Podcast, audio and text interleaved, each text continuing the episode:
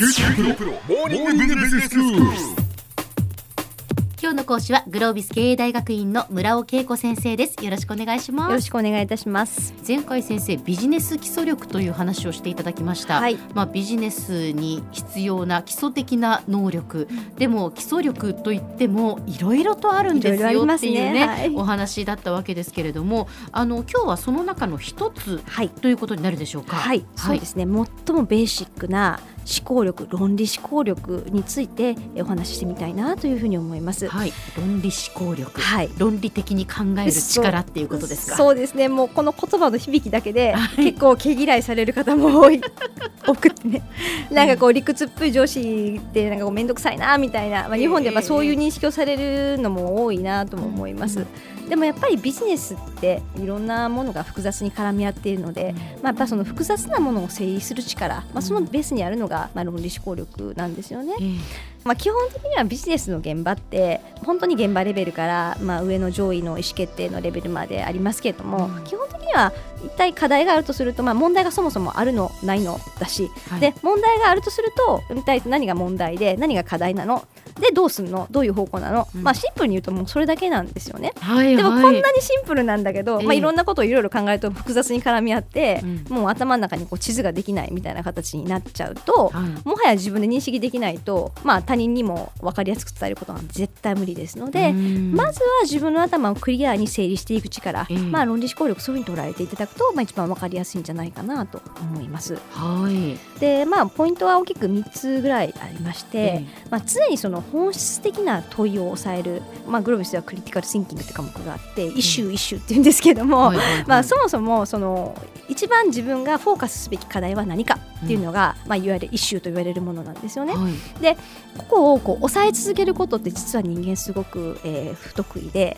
なんかいろんなものを話してるといろんなものが情報が新しく入ってきて、ええ気づいたら全然違うところに話がいっちゃってます。はいはいはい。非常に多いんですよね。なるほどわかる気がします。そもそも何だったっけ？みたいなね。それなんですよ。うん。なのでやっぱそもそも何だったっけっていうことをしっかりとこうフォーカスを置いて忘れない、これも意識の問題なんですよえね。だから意識さえすればいいから、まあ、ちょっとしたテクニックとしてはそれこそ会議始める前に、うん。今日の課題はこれって書いて、可視化してこう目目の前に置いといて、ええ。話がどんどん違うところに行っちゃったら、うん。ちょっと待ってなんかちょっと違うので戻ろうよみたいなことをやっぱりファシリテーターとしてはしてもらったりとかすると、はい。まあ、常に戻れたりとかするし、ええまあ、自分自身がまあいろいろ考え出した時にもやっぱりそもそも解決したかったことはこれ。やっぱり自分の中で置いとくとうん。戻りやすいので、うんあのやっぱそういったところ本質的な問いを抑え続ける、はいはい。すごい言葉にすると超簡単なんですけど、ええ。実はできないというやろうのがとするとっていうことそうなんんですす、そうねなんです。なのでまずそれがポイントの一つ目です。はい。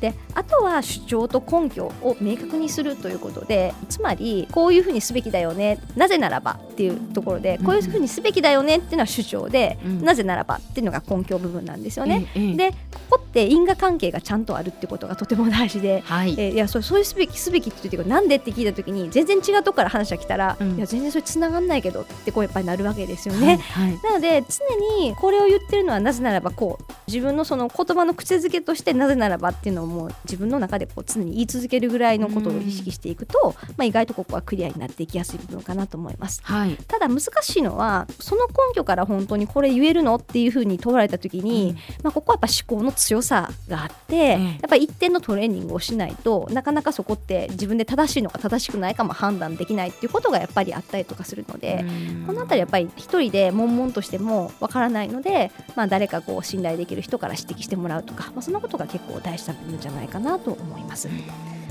そしてまあ最後は言葉を具体的にする分かりやすく伝えていくってことなんですよね。ええやっぱりコミュニケーションベース人同士でやっていくのは言葉、まあ、日本人なんで日本語を返していくわけですが、ええ。まあ、その日本語って非常に厄介で、抽象高い部分も多いんですよね。抽象的抽象的、いはいなのでその言葉が指しているものが、うん。例えば20人部屋にいるとすると20人の頭の中が同じイメージができるような言葉で語らないあとより具体的に言わないといけないんですそうなんです。ね。例えば、ええ。そうビジネスの現場だと、まあ、競合と差別化すべきだよねって話があるんですが はいはい差別化そうだよねってみんな言うと思うんですが、うん。でじゃあ20人が頭の中でイメージする差別化のイメージってまた全然違う差別化のイメージをすると思うので。あこれじゃやっぱダメなんです。よく競合と差別化すべきだよねって言われる言葉でしょうし、はい。まあ、みんなうーんって納得するけれども、うん実は抽象的な言葉だったりするわけですね。そうなんです。具体的にピタッと20人いたら20人の頭の中のイメージが合うように、うん。しっかりと言葉を定義するってことがとても大事です。ほでまあそのいろんな思考の罠がまさにグロービスクリティカル・シンキングって科目があっうて、ええクリティカルって批判的なって意味なんですよね。でこの言葉だけ聞くと嫌なやつになりそうな感じがして えどうなの？なんですがこれは他人に対して批判的じゃなくって、え自分に対して常に批判的になりましょうっていうことなんです。自分に批判的に、はい。ええ。まあ、いくつかのポイントがありますけれども、はい。まあ、例えばさっき言ったようなそのビッグワードと呼ばれるうん。抽象度高い言葉、うんまあ、もっともらしいことを言ってんだけど中身は何もないみたいなことにならないように まずそれで本当にその言葉でいいのみたいなこれも自分に対してちゃんと問うことですし、はい。隠れた前提みたいなところが実は結構あって、うん。話が噛み合わない時ってこの前提が合ってないかったりとかするんですよね。なので、まあ、そんなことを本当に自分の前提はっていうこともちゃんと自分でチェックしながら、はい。あと相手の前提はチェックしながら話すってことなんかもとても大事ですし、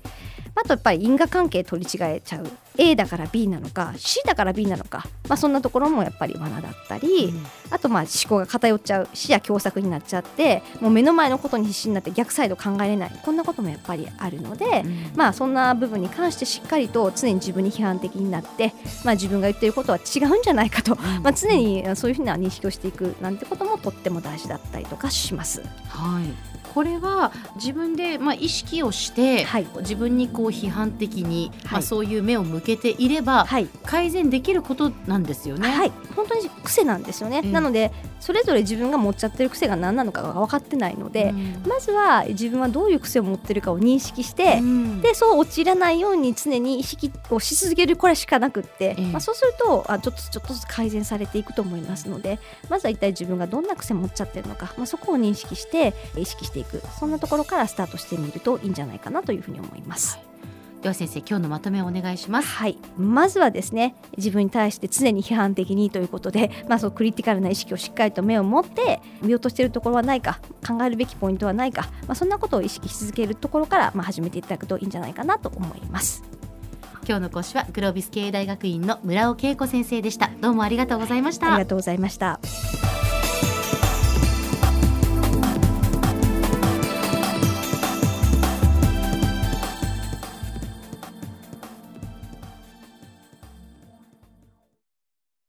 QT プロは通信ネットワーク、セキュリティ、クラウドなど QT ネットがお届けする ICT サービスです。